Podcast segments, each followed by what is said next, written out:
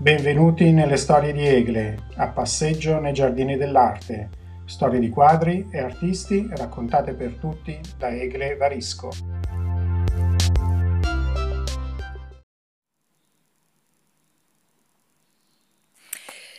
In questo periodo in cui siamo così tanto abituati a essere circondati dai muri, dalle finestre, dagli armadi, dalle scrivanie, e chi più fortunato da una finestra, che magari invece si affaccia non su un palazzo ma su un prato o su degli alberi o chi magari ha un balconcino con un po' di piante, eh, mi è venuto in mente di raccontarvi un quadro pieno di natura. Si intitola Gli allegri commedianti ed è stato dipinto da questo artista francese più di cent'anni fa che si chiamava Henri Rousseau.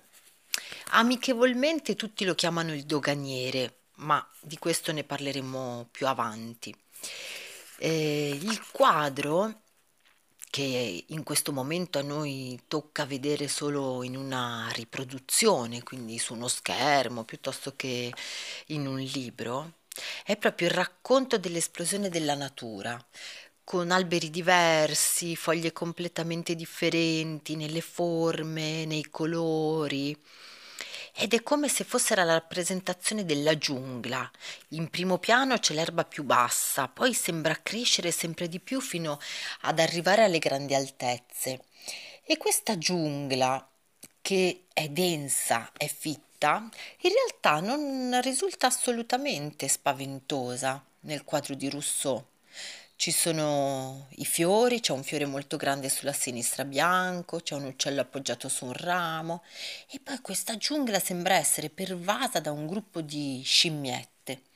A contarle bene sono cinque. Ce n'è una che sta in disparte, un po' nelle retrovie e sembra essere appoggiata al tronco di un albero. E poi ce ne sono quattro in primo piano, un po' intimorite, perché probabilmente il signor Rousseau dopo aver fatto questo viaggio nella giungla, aveva deciso di rappresentarle nel momento in cui lui aveva messo davanti a loro degli oggetti dell'uomo. E lì vicino gli aveva appoggiato una strana manina, che è quella che si usa per grattarsi i punti più lontani della schiena, e poi gli aveva anche appoggiato una bottiglia di latte che sembra quasi essere sospesa nell'aria dal quale fuoriesce questa cascata completamente bianca e le scimmie sembrano un po' arrabbiate, ma anche un po' perplesse su quale sia il senso di questi oggetti che trovano lì vicini a loro, tanto che la scimmia sulla destra, con un ramo, cerca proprio di toccare quella bottiglia di vetro con il latte per capire di che cosa si tratti.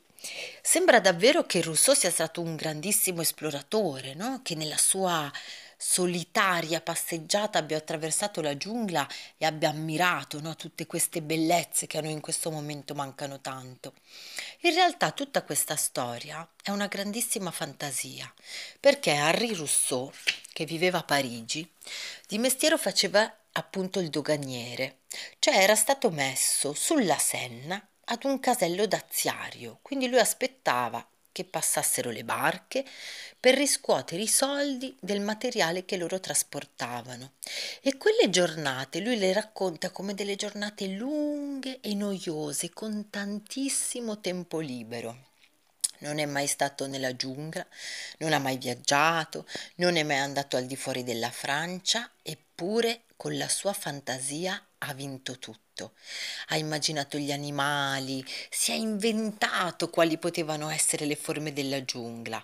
Ha fatto anche un lavoro di ricerca, andava a raccogliere ogni tipo di foglia possibile e poi le disegnava oppure le ricalcava. Non è mai andato a scuola di pittura, ha cercato di imparare un po' tutto da solo.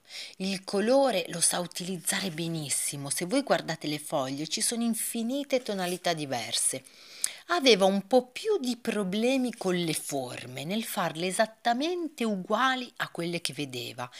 E se vi devo dire la verità, se si trovava di fronte a qualcosa di troppo difficile da disegnare, ad esempio delle prospettive che gli sembravano impossibili da fare con la matita, allora prendeva delle fotografie e le ricalcava allora io ho scelto di raccontarvi quest'opera, ma di raccontarvi anche un po' la storia proprio di Henri Rousseau, perché nella sua vita, che non sempre l'ha reso particolarmente felice, lui è riuscito con la fantasia, con l'immaginazione, con i pennelli e con i colori a trasformare. E il suo inganno è stato talmente perfetto che anche noi, al giorno d'oggi, potremmo cadere nella sua trappola e ancor meglio potremmo cercare di fare in questi giorni esattamente come ha fatto lui.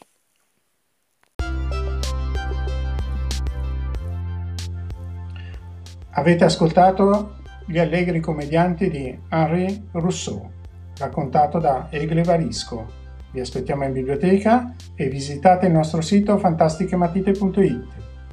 Ciao, a presto!